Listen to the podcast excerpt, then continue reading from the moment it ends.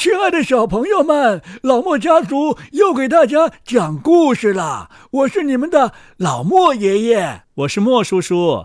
嗯，我是小莫。小莫呀，我问一下，你在学校当中有没有小朋友欺负你啊？嗯，有。我们班有一个大个子同学，他不仅打我，还打我们班上的很多的小朋友，大家都可生气了。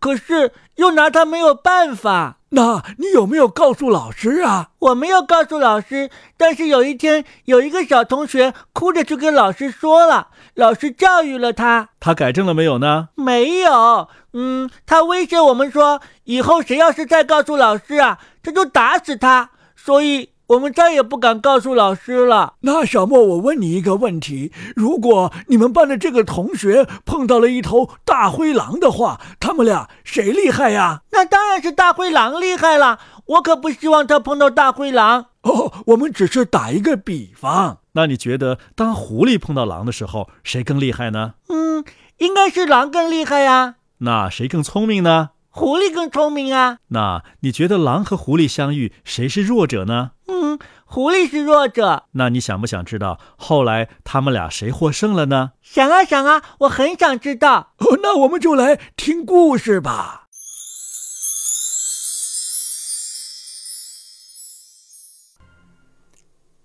狼和狐狸，格林兄弟，演播及公众号，老莫家族。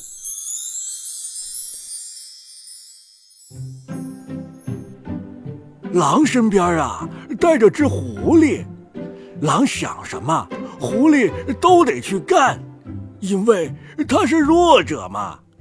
狐狸呀很希望摆脱这位老爷。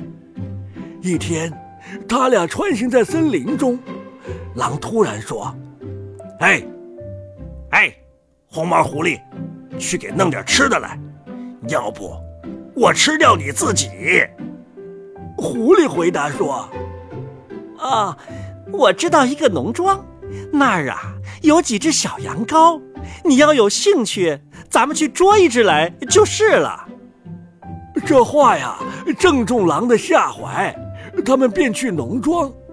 狐狸偷出一只羊羔，交给狼，自个儿走了。狼把羊羔吞食个干干净净，仍然不满足，想再吃一只，就自己去抓。可他呢，笨脚笨爪，让羊妈妈发现了，咩咩的大声喊叫起来。农民们赶来找着狼，给他一顿暴打，打得他呀惨叫着，一瘸一拐的逃到狐狸那儿。你，你害得我好苦啊！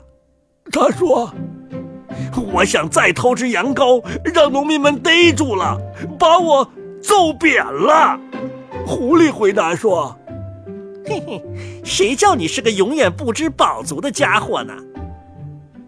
第二天，他们走进田野，贪馋的狼又说：“红毛狐狸，去给我弄点吃的来，要不啊。”我吃掉你自己，狐狸回答说：“啊，我知道一家农户，今儿晚上啊，女主人煎馅饼，咱们去弄些来吧。”他们说去就去，狐狸围着农舍转来转去，东瞅瞅，西嗅嗅，直到发现放饼碗的地方，拖走了六只馅饼，带回去给狼。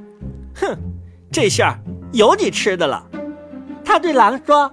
说完，走自己的路。狼一眨眼功夫啊，已经吞下馅饼，说：“味道绝了，咱还要一些。”说着就去连碗一起拖。结果呀，碗掉下地，摔个粉碎。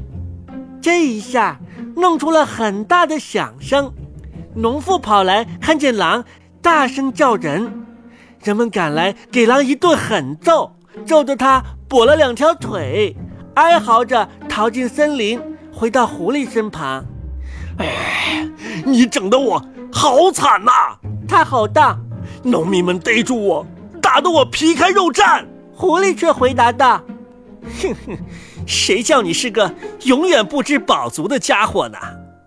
第三天呢，他俩在野外漫步，狼尽管一瘸一跛，仍然说：“哎，红毛狐狸，去给我弄点吃的来，要不我吃掉你自己。”狐狸回答：“啊，我知道一个人宰了猪，肉腌好啊，藏在地窖中的一只桶里，咱们去偷吧。”狼说：“哎，可这次啊，一开始我就跟着去，要是我逃不出来，你也好帮我。”哼，我随你便。”狐狸说，说着便领狼七弯八拐，走一些暗道小路。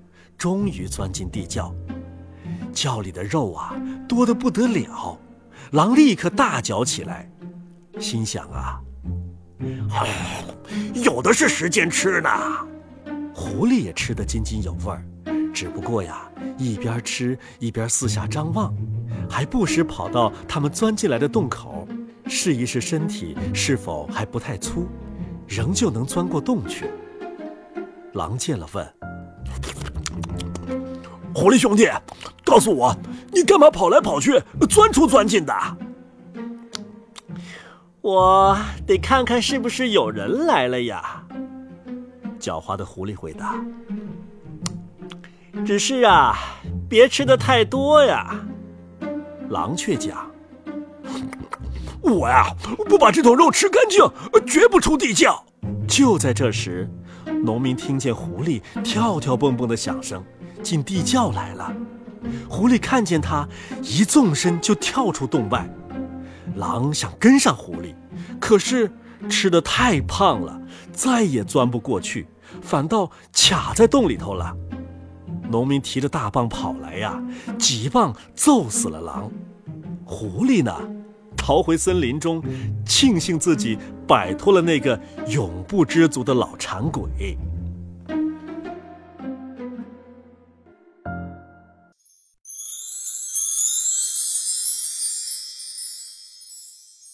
好了，小朋友们，今天格林爷爷的童话《狼和狐狸》就播完了。小莫呀，你看弱者狐狸最后是不是取胜啦？嗯，这只狐狸好狡猾呀！哦，那是用狡猾来形容它，还是用聪明来形容它呢？嗯，好像这个故事当中用聪明会好一些。因为狐狸总是受到狼的欺负，我对它心里产生了一种同情感，所以就要用一个好的词汇来形容它。嗯，这叫褒义词。聪明是个褒义词，狡猾呢就是一个贬义词，也就是一个。不太好的词儿。这个故事告诉大家呀，其实这个世界上强者不是总能够用武力和拳头来取胜的。可是爷爷爷爷，我们班的那个个子高高的男同学，他就是靠拳头取胜的，我们谁也不敢惹他。那今天呢，莫叔叔就要问小朋友们一个问题：也许你们班上也有这样的同学，总是用拳头来说话。对这样的同学，我们应该怎么办呢？哦，请小朋友们把各自的回答呀，在我们的微信公众号下面呢，用语音留言留下来，我们将会用你们的录音组成一期孩子话的节目。嗯，我希望我们小朋友们群策群力，一起想个好办法。那莫叔叔就等着你们的答案哦。好了，小朋友们，今天的故事就讲到这儿了，赶紧睡觉吧，晚安，See you。狼和狐狸，格林兄弟，演播及公众号，老莫家族。